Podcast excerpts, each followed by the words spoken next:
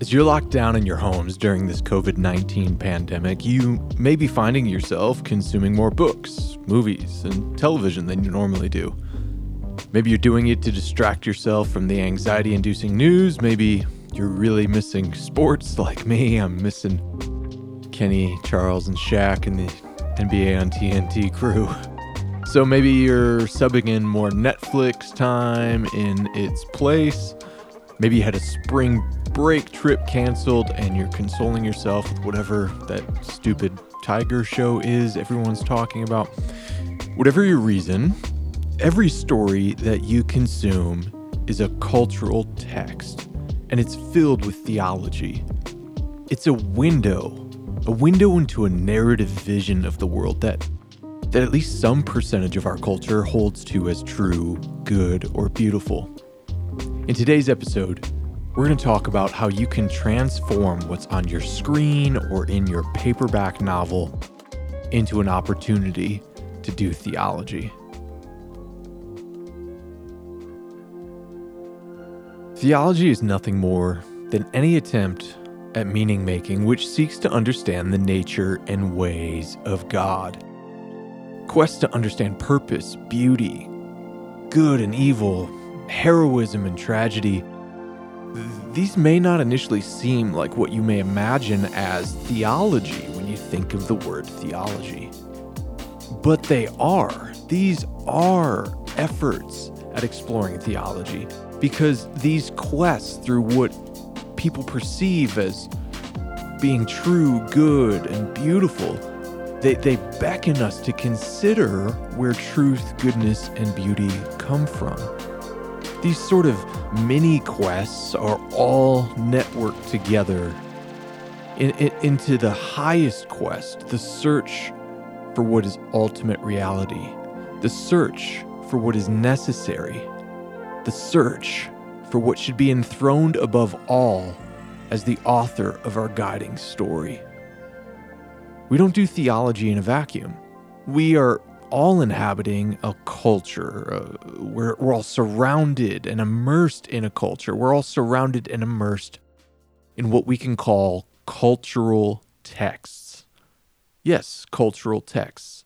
Cultural texts don't have to be written messages like a book.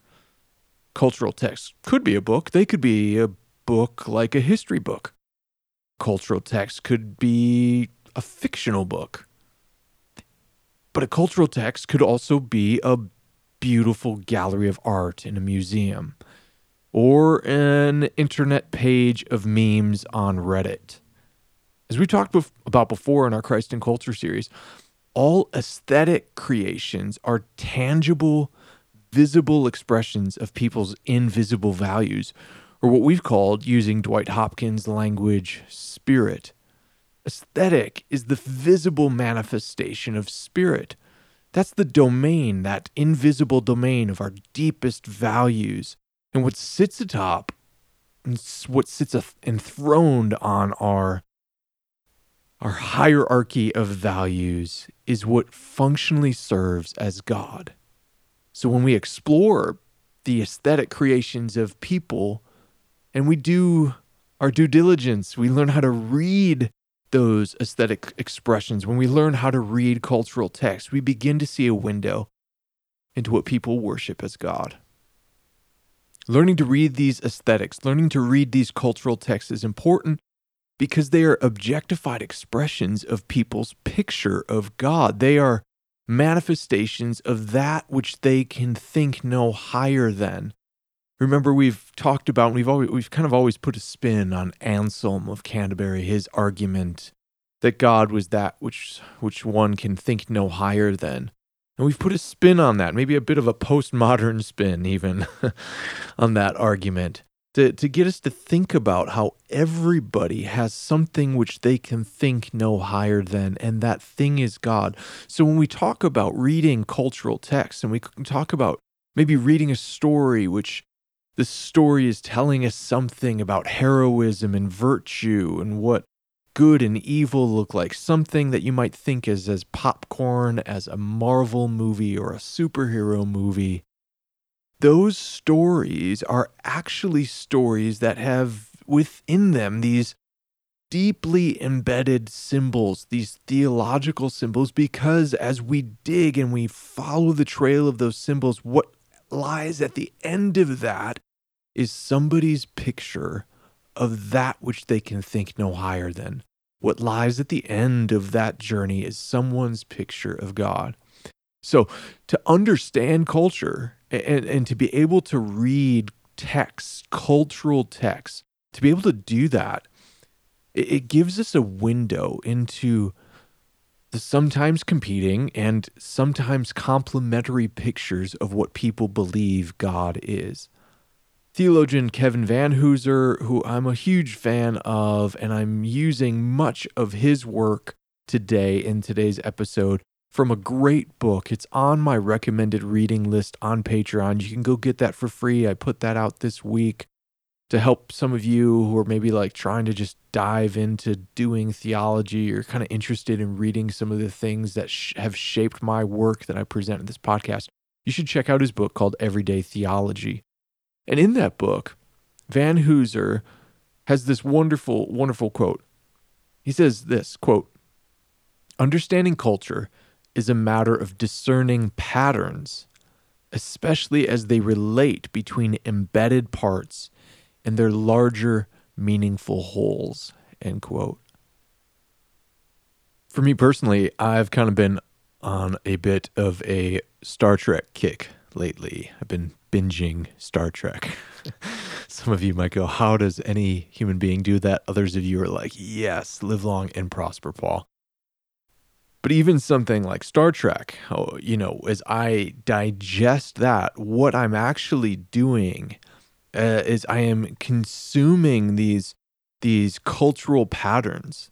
I'm, I'm consuming micro patterns that are part of this embedded network of meaning, and it points to a larger narrative whole, a narrative that the creators, the content creators, we could call them the cultural text authors, are telling about their vision of the world. And I love I love Star Trek. I, have been doing, uh, going through. I mean, I've, I've, I think the Next Generation is my favorite series.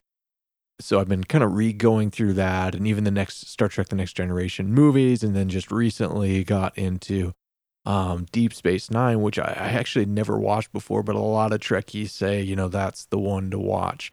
And it's kind of been, I had a long trip uh, on the road recently, driving and just went through a bunch of episodes in the in the car ride and uh, one of the beautiful things about sci-fi like that is you can you can see some of the the quests more clearly. You can see the quests to tell a narrative that helps people wrestle with questions about well, what does it mean to be human? Right? What is it what does it mean for there is there good and evil? What does that look like? What does virtues like heroism what does what do those things look like even in the you know 24th century in this fictional world? To delve into that is to delve into a microcosm of theology because these embedded parts make up a more meaningful whole a meta narrative and our meta narratives are ultimately informed by that thing which we can think no higher Today, though, I, I want to I want to talk specifically as, as I'm talking about. You know, that's not exactly a a new pop culture phenomenon, Star Trek, especially mm-hmm. the things I'm bringing up, like the next generation. You know, for some of you younger listeners, that's like archaic to you. But I, I want to talk specifically today about how to theologically read popular culture because we could talk about high art and um and, and I I love that stuff. It's it's wonderful, but I, I think it's helpful and might be most helpful for you today to talk specifically about how to read popular culture because popular culture is the predominant domain in which most Americans are theologically shaped.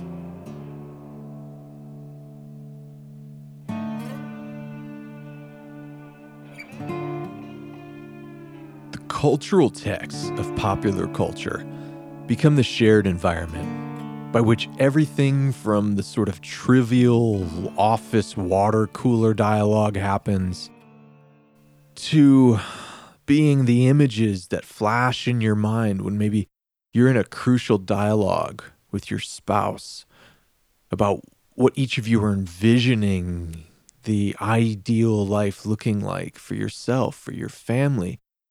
It's the images and the stories of popular cultural texts that, whether we are aware of it or not, shape our imaginations.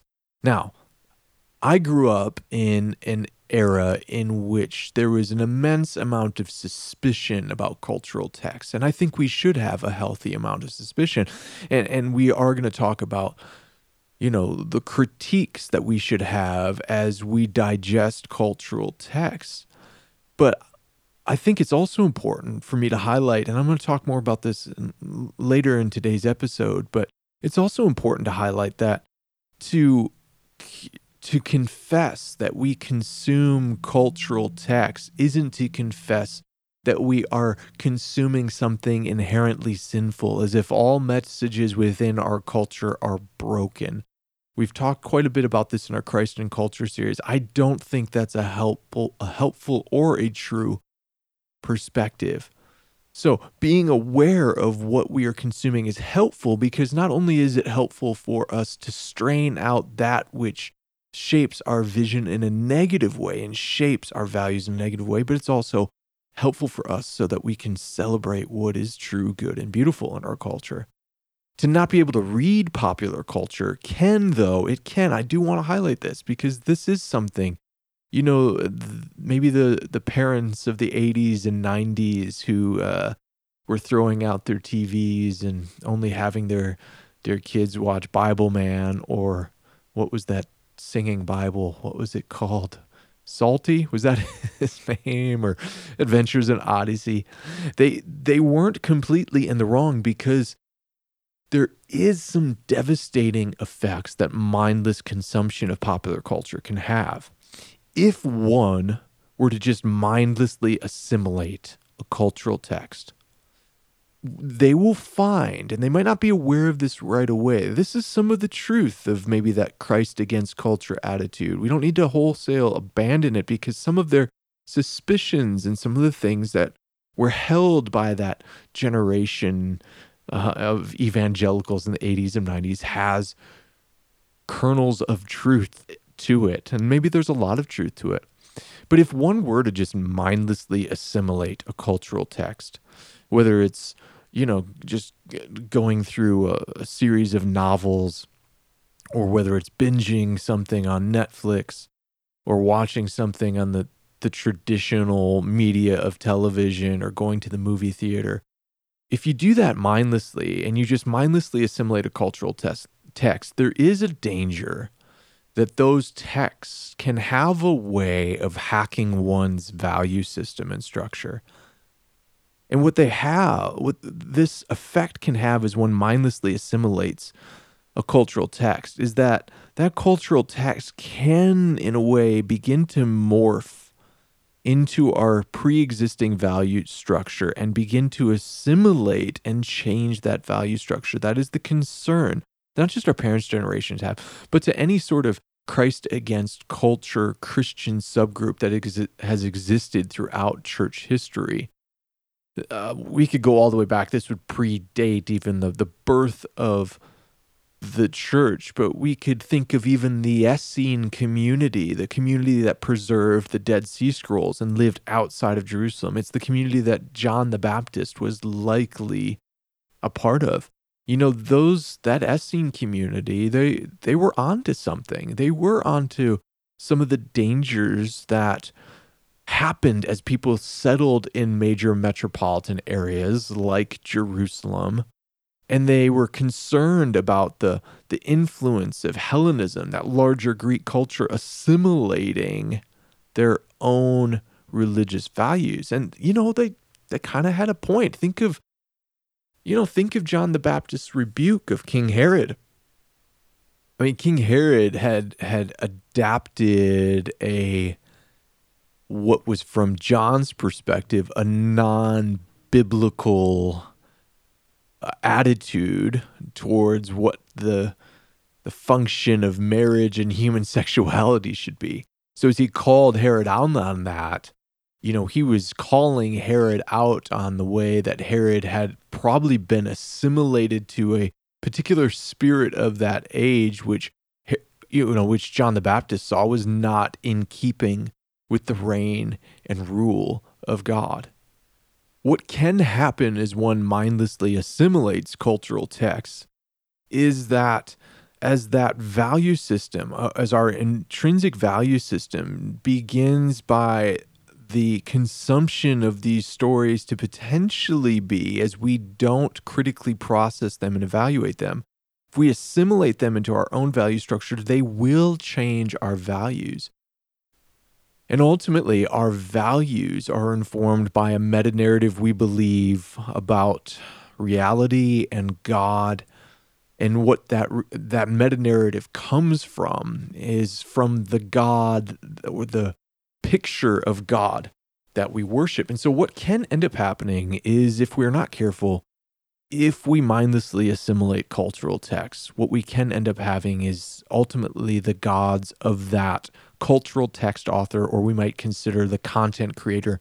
Maybe it's a, you know an entire network that has particular values that they're trying to transmit those values into stories, and and some of those values might be values that descend from what we might say are a false god or a false picture of God with without some careful analysis and reading of that cultural text, what can end up happening is that we m- slowly find ourselves straying into this might seem harsh, but I think it's a true statement, especially those of you that listen to this podcast for quite some time. I think you get what I mean when I say this.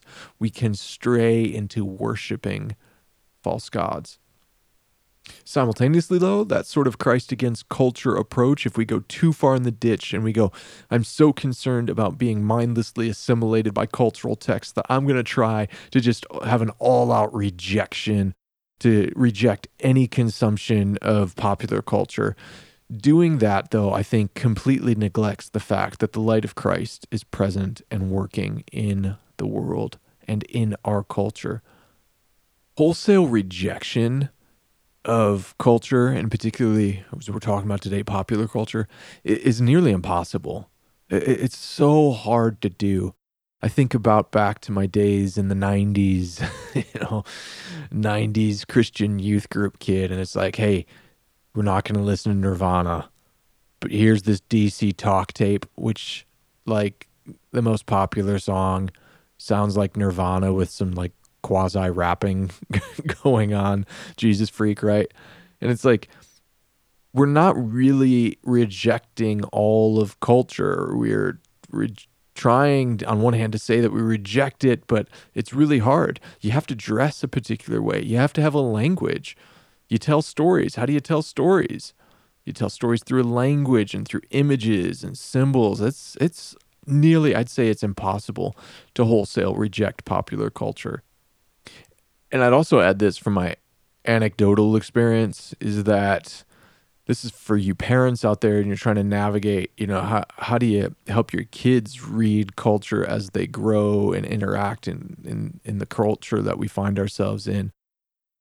In my experience, those young people who were raised in homes that attempted to do some sort of wholesale rejection of popular culture um, only fostered a sort of rebellious attitude in that young person.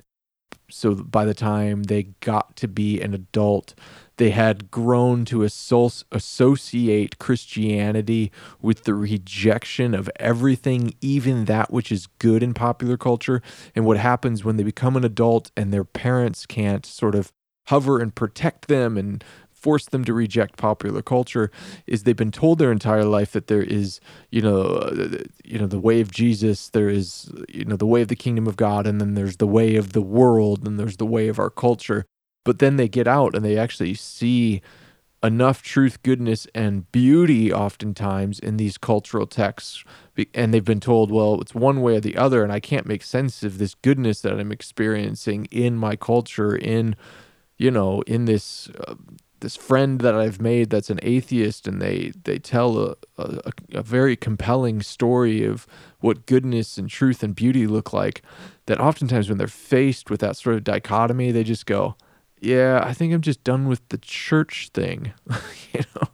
So it doesn't often go in the way that people with probably some good motivations, though they might be too fearful and maybe um, too paranoid about the darkness in culture. Um, those that really, really try so hard to suppress that stuff oftentimes are unsuccessful in the fostering of disciples of Jesus in their children as their children age. So perhaps a better alternative might be what I hope to suggest to you guys today. That wholesale rejection of popular culture is not only impossible, not only does it produce oftentimes the the contrary result that parents hope it has in their kids, but when we do that, we often miss out on the joy the joy that it is to celebrate the truth, goodness, and beauty of Christ's light as it displays itself in our unique culture. Culture free Christianity is impossible.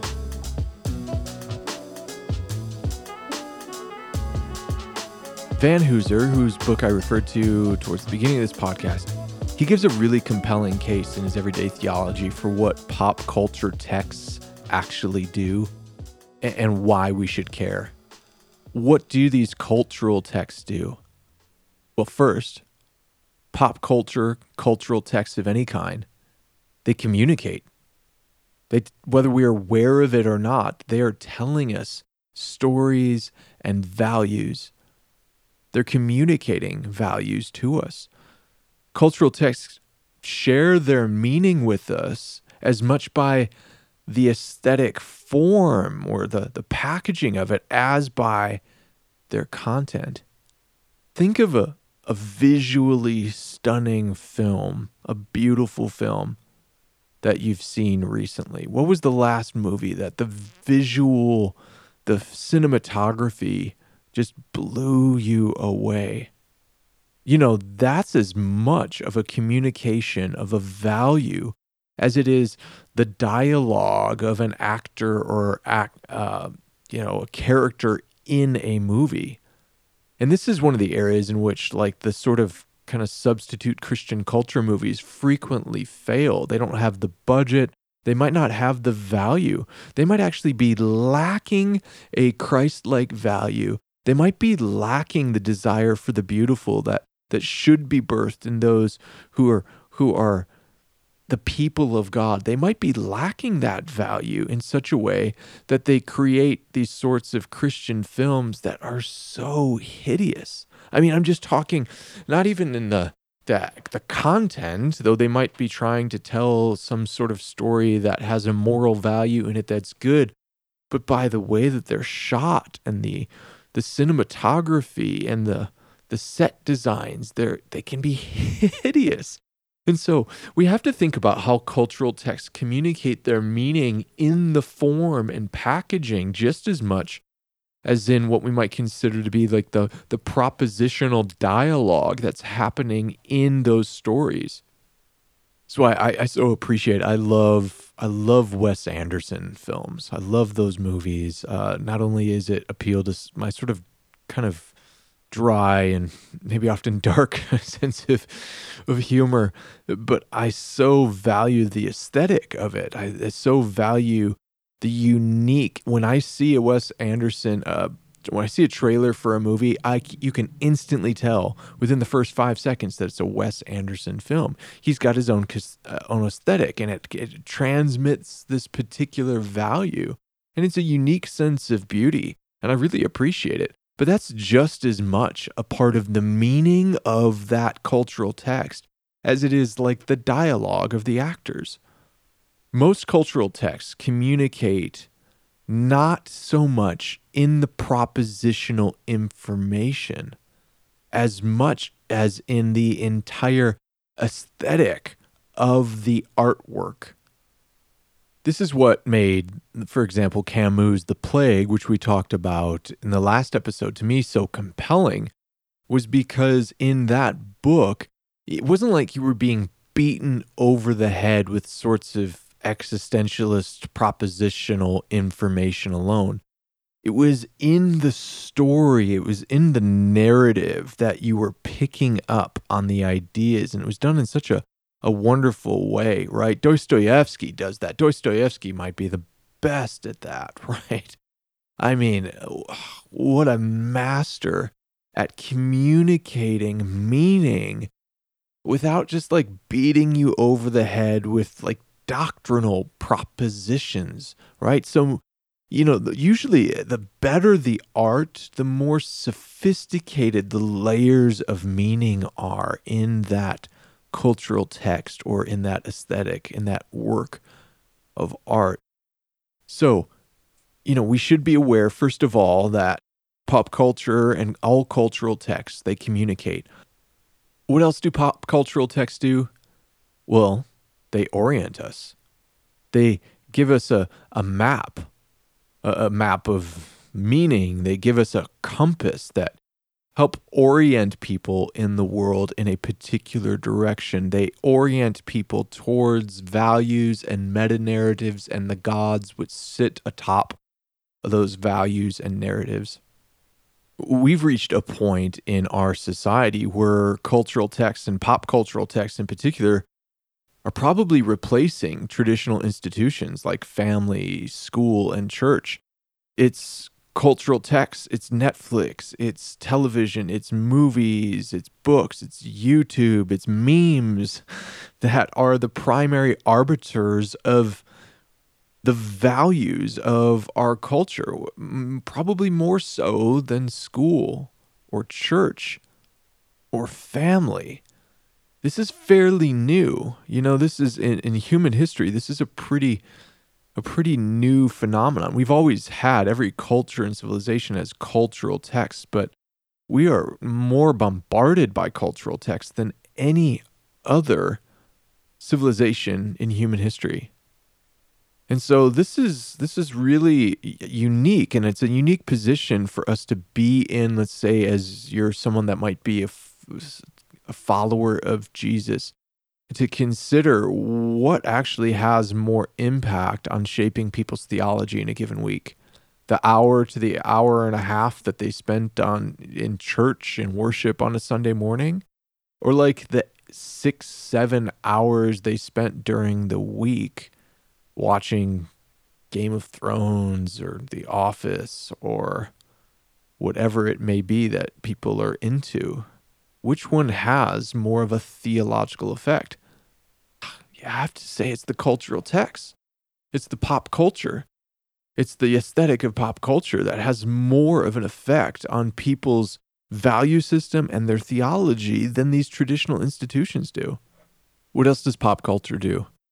Not only does it communicate, not only does it orient people and give them a map for how they are to live in the world, but pop culture also reproduces. It spreads, it spreads and transmits beliefs, values, ideas, fashions, practices. And this might not be the best word to use in these days, but the reproduction of those values through popular culture texts it, it, it, it goes viral, right? The the reproduction in our society is like is like a virus. And that has a negative connotation. It doesn't have to be negative, but that might be the best way to think about it. Because as we ingest, as we consume the cultural texts. And as those cultural texts sort of hack our meaning making systems, they reorient us, they communicate, they reorient, and they, they begin to maybe shape new values and beliefs. People act out those values and beliefs in the world, and they transmit those to other people. And then they go and tell stories. They might create their own cultural texts, right? And not everybody's working in Hollywood but there's a lot of people that maybe have podcasts, YouTube channels, or they're, they're breaking down, you know, their, their, their favorite television show. They might have a book club, right? That book club is a way that the cultural text is reproduced and it can reproduce exponentially. Think of meme culture. I mean, this is like, you know, for sociologists, a fairly recent phenomenon, right? Think of meme culture and the way that a meme can have this sort of like, you know, a viral effect a meme goes viral when it is disseminated in the same way that of like we're experiencing with the COVID-19 virus. It passed on from one person to the next. Someone else shares it. They share it on their social media. And what you have all of a sudden, for better or worse, depending on what's communicated, is the transmission of values, right? They're spread from person to person like a virus. So, pop culture, whether that's in the traditional media of television and box office movies, or whether it's in meme culture or in YouTube, the, it, these these cultural texts can reproduce values, beliefs, and structures of religion in an exponential viral way. Pop culture also cultivates it cultivates the human spirit it it it actually the consumption of cultural texts is an act of spiritual formation because as we understand these texts to contain within them theological claims claims about the very nature and being of reality and the structure of reality and and as it invites us into seeing the world a particular way, that is an act of spiritual formation. Think about, for those of you that listen and you, you are Christians and you attend church, think about the practices of spiritual formation that might be employed at your church. At our church, we have some common elements like the singing of songs together, the public proclamation of scripture, the public pro- proclamation of prayers, the listening to of sermons. Um, you know, those are just a few of the things that happen, the, the practice of the Lord's table, right? But think about each one of those as an active spiritual formation. Think about the public reading of scripture. Why is that an active spiritual formation? Because even the consumption of those scriptures whether it's just even given without explanation, it has the ability for that particular narrative to enter into our value system and to reprogram it, to reorient it, maybe to buttress it and to strengthen it. That's one of the great reasons why we're instructed to not forsake our the assembly of believers together which is like impossible to do in person right now but many of us are trying our best to try to simulate that online. Doing that is so important because we consume many different texts, cultural texts throughout the week. And sometimes the things that we consume are not in keeping with what we believe as Christians is the ultimate true meta narrative. And so, what we have to do is we have to be reshaped and reformed by what we believe is the is a true the, the, the true meta narrative. So, culture, pop cultural texts, pop culture aesthetics, they they are spiritually formative. The the ideal forms us. The spirit uh, made manifest in the aesthetic as we consume the aesthetic and as we look at the aesthetic, we're looking through a window into that content creator's vision of God. So now that you have a good idea of the value of cultural text, of pop culture, and now that you have a good idea of what pop culture does in us and any cultural text, let's talk about some practical tips and strategies for how to read theologically, to theologically read popular culture. Piece of advice number one you should be aware that reading cultural texts and to try to theologically read a cultural text of any kind, whether it's a movie, a television show, a meme, a book, you should be aware that it isn't an exact science. Cultural texts convey their propositions. They convey their propositions about what it means to be human. They convey their propositions about what an ultimate value system should look like, what's beautiful, true, and good. They communicate that most often not by offering explicit arguments, but rather by displaying them in the aesthetic. They display them in concrete forms. They don't often just give you and beat you over the head with an explicit argument. When they do, we are usually we usually look at those and go, "That's that's not very good art. It's not very good storytelling." So the old expression, "It's more of an art than a science," couldn't be more true when it comes to reading cultural texts and reading cultural texts theologically. This isn't an exact science, but that's okay. Just because it's not an exact science doesn't mean that we shouldn't partake in it and attempt to engage in the reading of these texts. In all humility, we have to confess that as a finite human interpreter, we only have a partial glimpse of the story. We don't see it all we are seeing it through our oftentimes our colored lenses of our own experiences and our own vested interests, right? I confess that when I go into a movie, I I I am looking I am looking for the deepest meaning possible. And sometimes I confess that I, I see things that I go, I wonder if that was intended to be communicated or not. But it's good. It's good that I'm aware of that. It's good that I'm aware that I have vested interest, that, that I also only see a part of the whole. There's a whole domain of ideas that maybe I've never been exposed to that the the author of that cultural text is trying to communicate that I just can't see because I have never seen the world from that perspective. And this gets to a second bit of advice I've grabbed from Vanhoozer and from the wisdom of Kevin Vanhoozer when it comes to reading, doing everyday theology and reading cultural texts.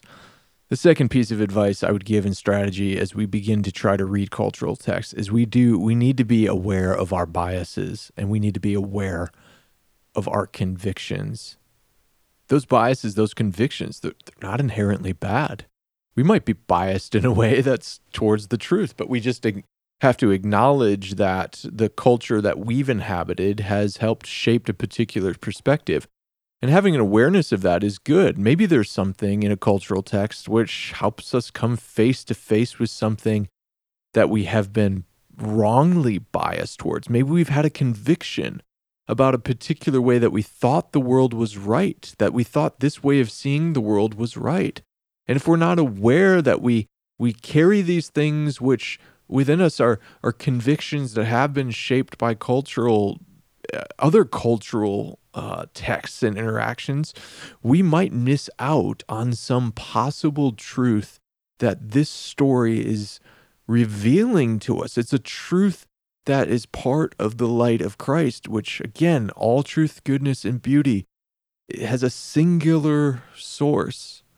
And this leads to the next piece of advice, the next strategy for leading or for reading cultural texts. Christians and Vanhoozer is so great in this encouragement. we we should hear culture on its own terms. Let the author of that text tell their own story we will miss the intended meaning that they are trying to communicate if we project our own interests back onto that right away. This isn't the same thing as just mindlessly assimilating what this cultural text is trying to tell us. That's I'm not not suggesting that. What I am suggesting is that we actually hear it in its own terms. We have to try to get, we do this with any text. We should be doing this with the biblical text, is going, what is the intended communication of the author? And we do that with anything the book, a movie, a meme. We ask, what are they trying to say? What story are they trying to tell? So that we can properly read it. It's not good reading to impose your own vision onto the book. That's bad Bible reading. It's a bad novel reading. It's bad history reading. It's bad any sort of reading. It's bad movie reading, even though you're watching it. We're all talking about this, even what we watch as a text that we read. Okay, so we need to hear it on its own terms. And when we do that, then we can move into the next step. We have to absorb that and when we allow, and it's not mindlessly assimilating, to receive and to hear the story, to hear the narrative, to see the values that they're trying to present the best we can in that author's own terms. And then when we do that, we can start moving more into the phase of analysis and critique, starting with the question what is the biblical narrative? we're not talking about proof texting. I'm not talking about listening to, uh, you know, a story. Maybe you listen to a podcast series that's like a serial um, story, right? Maybe you're reading a book. I'm not saying that you proof text and you go, "Oh, where where's this Bible verse found in here?" I'm not not talking about that. What I'm talking about is stepping back and going, "What is the biblical narrative?" and and what is the meta story that we believe i believe is the truth and how does this potentially overlay with this cultural text does it map onto it in any way is there points in which there is dissonance so what's the biblical narrative right like traditionally we might say the biblical narrative is that creatures creation was created originally good. It's been corrupted. God's intentions for it's been good. It's always been intended to be good, but that it has gone through a process of corruption. There's been a fall, and creation is still groaning. It's still waiting in, as Romans says, in eager anticipation, right? To be renewed, to be transformed in the renewing work of Christ and by the power of his spirit. It's awaiting consummation, the restoration of all things. So when I do that, and I step back, I can take a look at a story, at a story that even might have a bunch of things that I think are terrible in it, right? You know, I, I can watch a, a movie that has um, a violent act in it and not go, well, that's communicating something good. Because the narrative intention, this is why I have to hear it on its own terms. The intention of perhaps the, the, the telling or the showing of that violent act might actually be to show the fallenness of creation. And that might be something as I kind of map on the meta narrative, I go, hey, there's this is actually a, a point of complementary uh, narratives. This isn't something I have to jettison. So I can see that in as I overlay the biblical narrative, because this is the thing that I go, I believe there is one God, one triune God revealed in Christ Jesus, right? And so my meta narrative comes from that, and the values come from that, and my behavior and practices flow as a pursuit of my values. The values are pursuing the meta story, the meta story is pursuing what I believe is the one true God revealed in Jesus. So as I do that and I map on that narrative after tr- understanding the narrative told by the author, I can look for points of complementary points. I can look for points of dissonance. So, this gets to the next piece of advice, the next strategy. The next strategy is to recognize that there is a what Paul Tillich calls a, a latent church in what we might even call what we might often consider a secular culture. There is a latent church. There is a prophetic voice, even in culture that might be the work of the Spirit, which has been poured out everywhere. There, The light of Christ is, uh, you know, anywhere there is truth, goodness, and beauty, is that is the light of Christ at work. There's a singular source of it. So what we need to do is need to understand there could be a possibility of there being a prophetic witness even in a piece of culture and pop culture that's made by someone who maybe even claims to be an atheist. There could be the possibility that there is doctrine in culture that we need to correct something about the biblical narrative we've actually been getting wrong. It could help correct distorted beliefs. It might even highlight things in the church. Man, there's there has been some scathing cultural texts about things like the horrific sexual improprieties that have taken place in the Catholic Church. I mean, horrific stuff. And you know what? Maybe there is something for followers of Jesus in the Catholic Church to to look at in those stories and go, "Whoa. there is like a prophetic word happening here."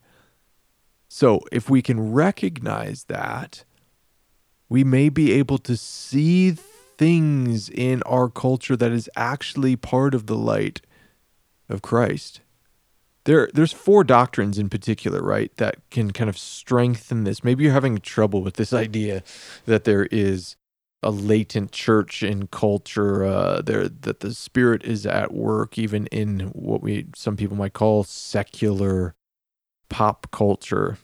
But I think we've got four biblical doctrines that actually you know, they actually support and bear witness to there being the presence and activity of Christ and the Spirit in pop culture. The first one, the first Christian doctrine that I think could bear witness to that, um, is in the incarnation. God became a human and stepped into a particular place in time, in culture, and, you know, was a Jewish man with Jewish Jewish customs and spoke a language which was specialized and localized to a particular culture and dressed a particular way. And so, if that is the case, there has to be things about maybe we just say, well, it was only Jewish culture. And it's like, no, I don't, I don't think so. As we read the rest of the New Testament, there's neither Jew nor Greek. Jew or Gentile, I should say, not Jew nor Greek.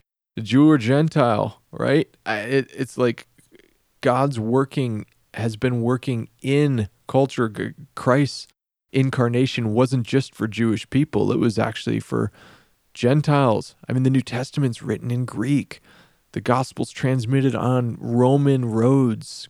I should, you know, Greek in the Greco Roman world on Roman roads. God has stepped in incarnationally into culture. I think the second doctrine we could use to affirm that is the doctrine of general revelation. Some knowledge of God is universally available. It's Romans 1. God created creation as a good gift. Culture is not inherently evil. We were given a cultural, humanity was given a cultural mandate. There's a picture in Revelation as we you see the consummation and res- restoration of all things. We see the the nations and the kings of the nations bringing their gifts into the city of God. They're unique cultural gifts. You know, the knowledge of God is universally available. He's at work in every culture to reveal himself. We have the God similar to the you know general revelation. We could also just say the doctrine of common grace, God's grace. There's common grace. Maybe this is more Protestant emphasis for you reformers out there. He's given his common grace to all people right? So there people can participate and even reveal facets of God by just stepping into that common grace. Fourth doctrine would be the doctrine of the image of God, the imago Dei. God's goodness, God's image and likeness, His residual goodness is in humanity. Though it has been marred by the fall, it's not completely gone right? This this isn't to deny other doctrines like the the you know the the doctrine of universal sin that people are born into the world with a predisposition towards things which lead to destruction, but that doesn't also dismiss that the image of God exists in every human being, in every culture. There is the residual goodness and truth and beauty in all cultures, the image of God in men and women everywhere.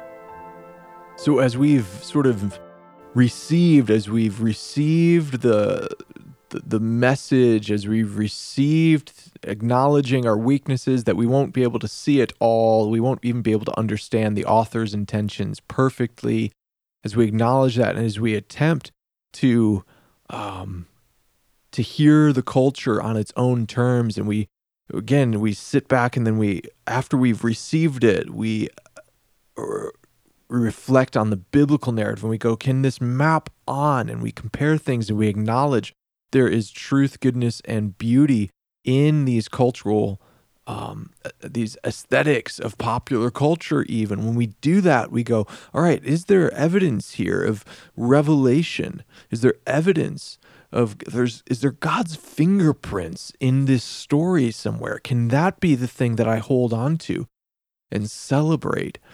And in order to do that as I've already acknowledged the limitations of my own perspective, the next step, the next strategy for being able to digest and to read theologically into, to do theological readings of cultural texts, the next step is to move into discussion and dialogue with others about those texts.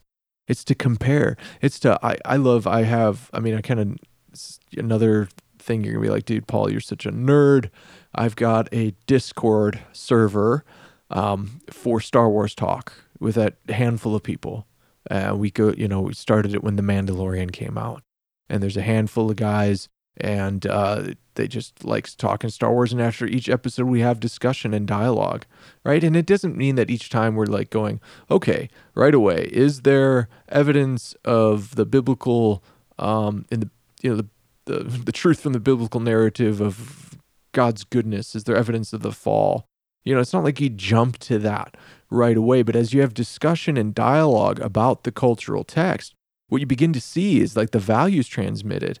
You know, you begin to see the ideas of what tr- what's true, good, and beautiful from the content creator from the author of that cultural text. And that happens in dialogue. So it's really good. Like I encourage you guys, you know, movie discussion groups are awesome. You do that in your church, do that with your friends on your college campuses. Start a discussion group over a, a you know, maybe it's a series of films or a you know, this is the old fashioned book clubs. Those are great because in discussion in dialogue, we may be able to see things that we've missed we may actually be able to see someone else in that group might come from a different place and they have a different perspective.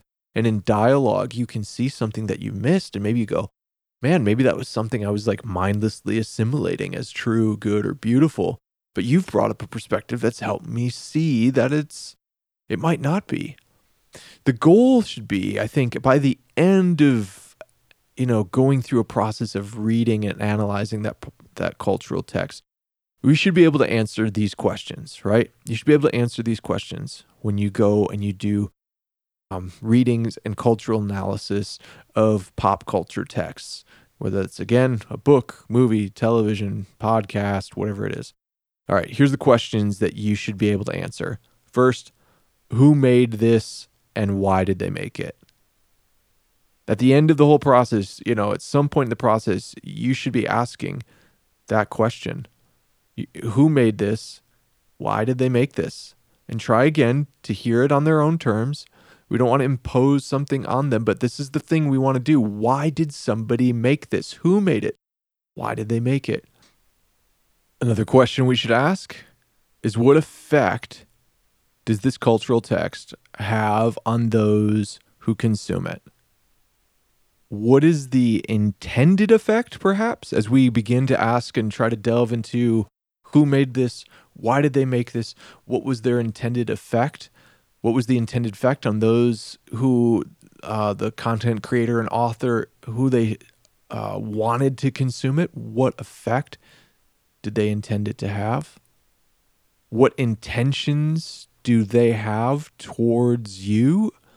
Is it simply just to get money out of your wallet? Right? Like we, we have to be aware of that in pop culture. There's a lot of stuff out there where perhaps, you know, the predominant motivation is to, you know, maybe not make something true, good, or beautiful, but it might be to manipulate you to just get a product, uh, put a product out there that that takes some of your resources and gives it to them. That that could be it.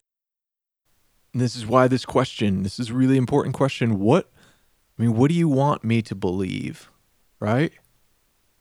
What do you want me to believe? What do you want me to do? That's an important question that we ask as we step back and go, the author, the content creator of this, they're a communicator, and all communication has any active communication that we have, we communicate to someone else with an intended effect in mind. That doesn't mean it's malevolent. It doesn't mean that the intentions are sinister. They they could be sinister, but they might not be.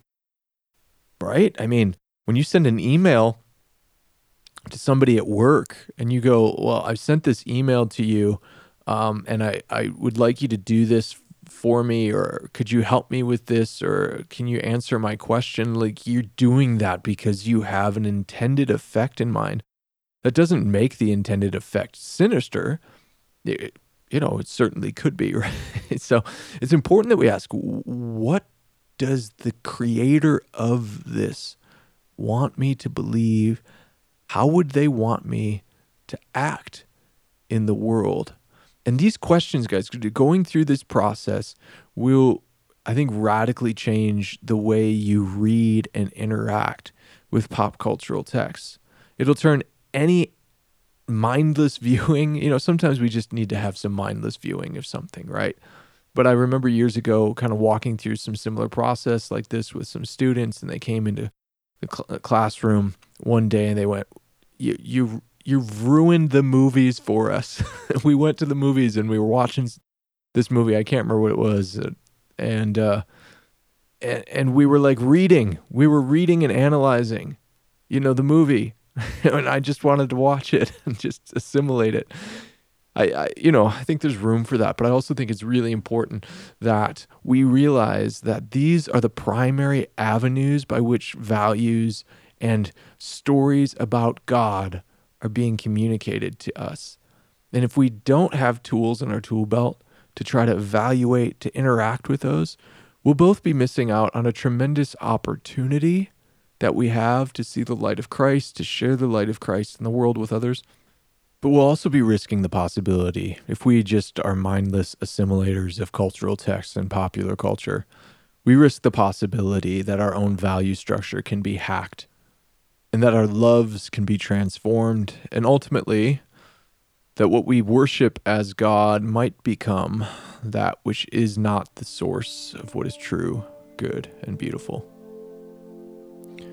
Thanks for listening to today's episode. I couldn't do it without the Deep Talks Patreon community. I want to give special thanks to Jason N., Luke Hartstock, Tim Kingsbury, Paul Reese. Thank you for going above and beyond the call of duty and giving extra support to this podcast.